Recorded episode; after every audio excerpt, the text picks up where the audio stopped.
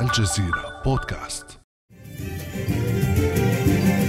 مصيرنا وشعبنا مصيرنا وشعبنا غنى له وتغنى به الكثيرون. وبقدر ما كان بابا لتصدير خيرات وثروات صنعت رفاهيه شعوبه ودوله بقدر ما أصبح اليوم مصدر تهديد مباشر للأمن البيئي في منطقة الخليج برمتها. الخليج العربي من أهم الممرات النفطية في العالم لكنه يشكو ما صنعت به يد الإنسان من عبث حوله إلى أحد أكثر البحار تلوثا على وجه الأرض. وإذا لم تسارع دول الخليج إلى إنقاذه فإن المنطقة مقبلة على كارثة حسب تحذيرات خبراء البيئة. فما أسباب تلوث مياه الخليج العربي؟ وما أشكال هذا التلوث؟ وما الحلول المبتكرة للحد من تفاقم تلوث مياه الخليج؟ بعد أمس من الجزيرة بودكاست أنا امال العريسي. وأرحب في هذه الحلقة بالبروفيسور رياض حامد الدباغ رئيس أكاديمية مانشستر الدولية والخبير البيئي الدولي. أهلا وسهلا بك بروفيسور رياض. أهلا وسهلا. نورت البرنامج بروفيسور. شكرا جزيلا. بارك الله فيكم. وإن شاء الله البرنامج دائما منور ومبارك بكم. بإذن الله. بداية بروفيسور رياض قبل مناقشة هذا الملف الهام لنقدم بطاقة فنية عن مياه الخليج العربي. نعم بسم الله الرحمن الرحيم.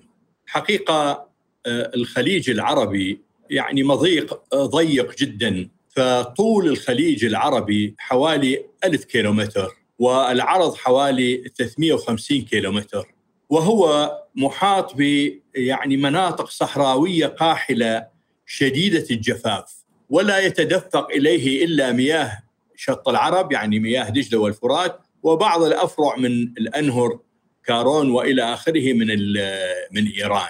أو بعض الحقيقة لنقل قليل من المياه الأمطار التي تسقط على المنطقة. وتعرفون المنطقة قاحلة شديدة الجفاف ولهذا كمية الأمطار التي تسقط قليلة جدا. ولهذا يشير مركز أصدقاء البيئة في قطر إلى أن الخليج العربي هو جسم مائي ضحل ومتوسط العمق مالته يصل إلى 40 متر ويتراوح عمقه من السواحل صفر متر طبيعي إلى أقصى عمق هو 120 متر اللي عادة تكون في المنطقة الغربية والقريبة من مضيق هرمز.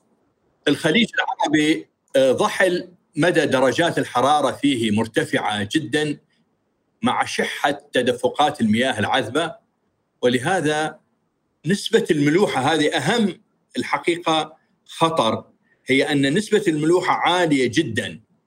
تعرفون لما ترتفع نسبة الملوحة معناها العديد من الكائنات الحية لا تستطيع العيش فيه.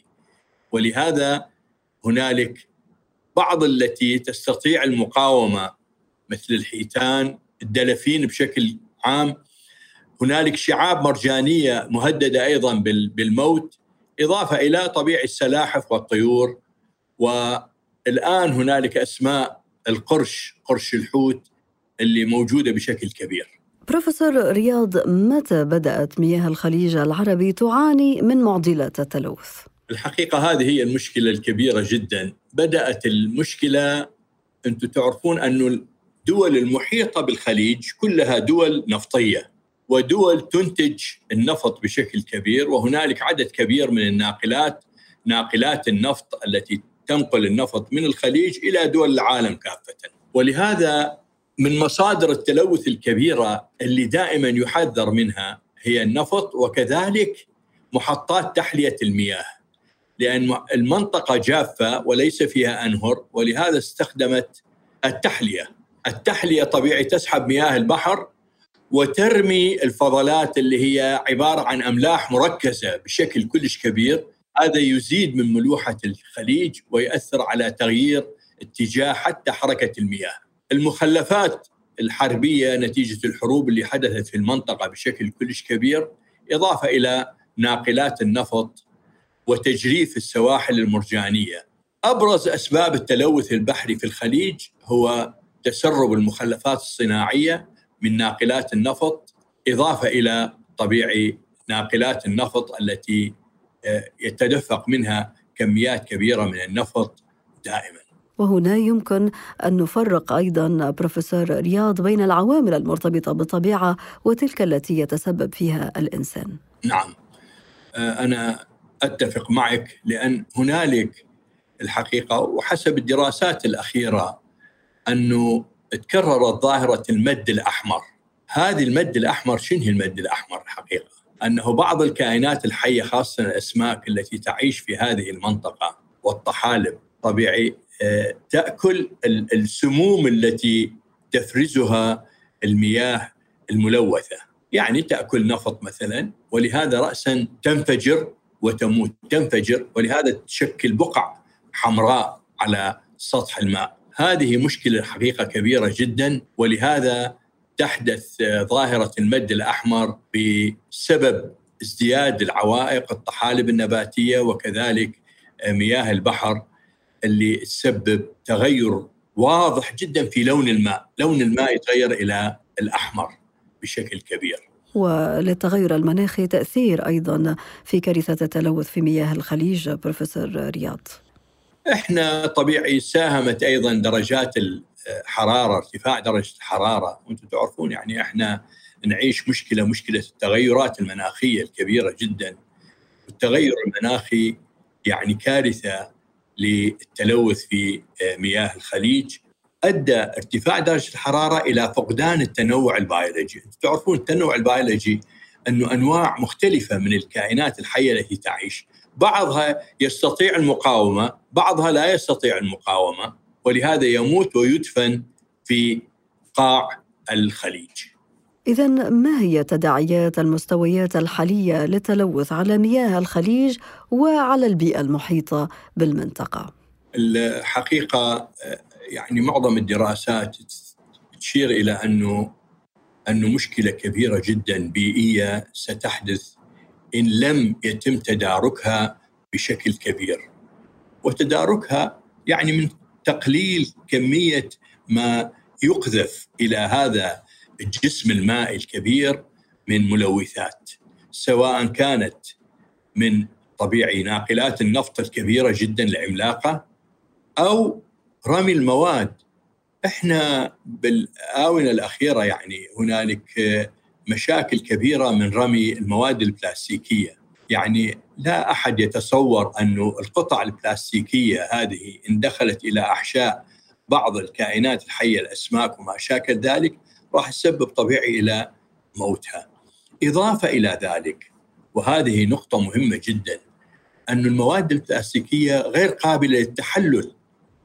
فماذا يحدث فيها؟ تبقى وتسقط إلى قاع الخليج وتسبب مشكلة بيئية لأن يحتاج تحللها إلى آلاف السنوات.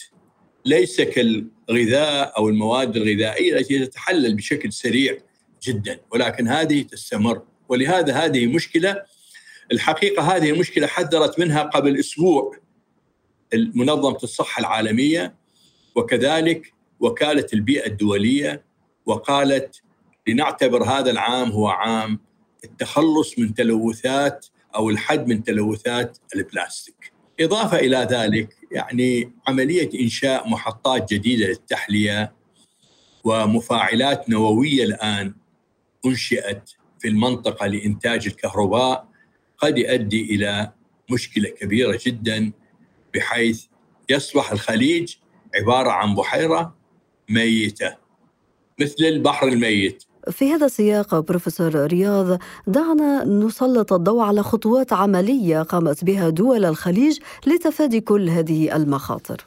الحقيقة آه، يعني للأمانة دول الخليج وأنا حسب معرفتي هنا في دولة الإمارات التي أعيش فيها والتي تهتم اهتمام كبير جدا الحقيقة بالبيئة وتراقب بشكل رائع جدا الحقيقة آه، الملوثات ولديها وزارة مهتمة بهذا الموضوع وزارة للتغير المناخي والبيئة.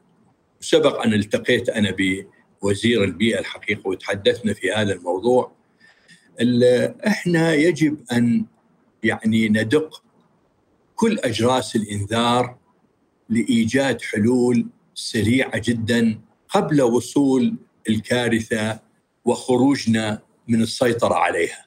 أهم هذه النقاط أنه يجب أن يكون هنالك اتفاقيات بين هذه الدول بعدم رمي أي نواتج من محطات تحلية المياه مرة ثانية إلى الخليج، إنما يتم الاستفادة منها، يعني هذه بالإمكان الاستفادة منها لأغراض صناعية كبيرة جدا بدل أن هي أسهل طريقة اعاده تدويرها نعم. يعني أسهل طريقة هو رميها وهذا الرمي الحقيقة آه، يزيد من عوامل التلوث بشكل كبير جدا. اثنين وضع ضوابط صارمة وشديدة على كل ناقلات النفط بأن يجب أن تكون خزاناتها دائما غير قابلة للتسرب بأي شكل وأن تكون العقوبات قوية جدا على هذه أو قد تحرم هذه الشركات الناقلة من المرور بالخليج إذا كانت لديها آه، تسربات تسبب هذا التلوث.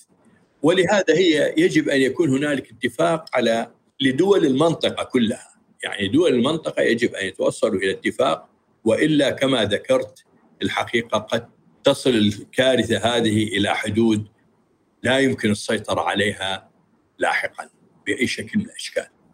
ووفق رأيك بروفيسور رياض هل هناك انخراط من قبل دول المنطقة من أجل التصدي ومواجهة هذا الخطر خطر تلوث مياه الخليج وتفادي الأسوأ القادم كما ذكرت؟ أنا أعتقد يعني آه، بإمكان كل شيء له حل إذا ما تم الاتفاق ما بين دول المنطقة التي تتشاطأ مع الخليج على إيجاد هذه الحلول، أهم هذه الحلول الحقيقة هي أن تكون هنالك اتفاقية دولية للحد من التلوث وكذلك أن تكون هنالك مراقبة لهذا التلوث عن طريق الأقمار الصناعية. المحافظة على مياه الاتزان للسفن في الموانئ ومعالجة مياه الصرف الصحي بشكل كلش كبير أن لا تتدفق هذه المياه. بعض الدول الحقيقة تعيد استخدام هذه المياه لأغراض زراعية وما شابه ولكن بعض الدول الحقيقة ترمي هذه المياه مباشرة إلى الخليج وهذه تسبب الحقيقة مشكلة كبيرة جدا. وكما ذكرت قبل قليل يعني عملية رمي البلاستيك الآن إحنا نستخدم كميات هائلة من البلاستيك يعني قناني مياه شرب بملايين القناني في دول المنطقة كلها. هذه معظمها الآن ترمى وكما ذكرت مخاطر البلاستيك كبيرة جدا. في حين أنه بإمكاننا أن نقوم بتدوير البلاستيك إعادة تدوير البلاستيك ونعيد الاستفادة منه بشكل كبير. وفوق كل هذا وذاك الحقيقة يجب أن تكون هنالك حملات توعية من أجل المحافظة على البيئة من خلال الدول المحيطة بمنطقة الخليج لكي يكون هنالك شعور بأهمية هذا الخليج لديمومة الحياة بشكل أو بآخر. وفي آخر المطاف بروفيسور رياض الحفاظ على مياه الخليج يصب في مصلحة الجميع خاصة وأن حركة نقل كبيرة تمر من مياه الخليج. نعم فعلا حركة كبيرة جدا يعني 80% من نفط العالم ينقل من هذه المنطقة. ولهذا يعني حجم وعدد الناقلات كبير جدا ما لم يتم يعني وضع شروط قاسية على هذه الناقلات بحيث لا يتسرب منها أي كمية من النفط لأن يسبب الحقيقة آه، موت وهلاك للكائنات الحية في هذا الجسم المائي الكبير. البروفيسور رياض حامد دباغ رئيس أكاديمية مانشستر الدولية والخبير البيئي الدولي شكرا جزيلا لك أشكركم وهذه فرصة طيبة الحقيقة للحديث عن هذا الموضوع الحيوي والهام جدا. وبارك الله فيكم. شكرا لك بروفيسور. كان هذا بعد أمس.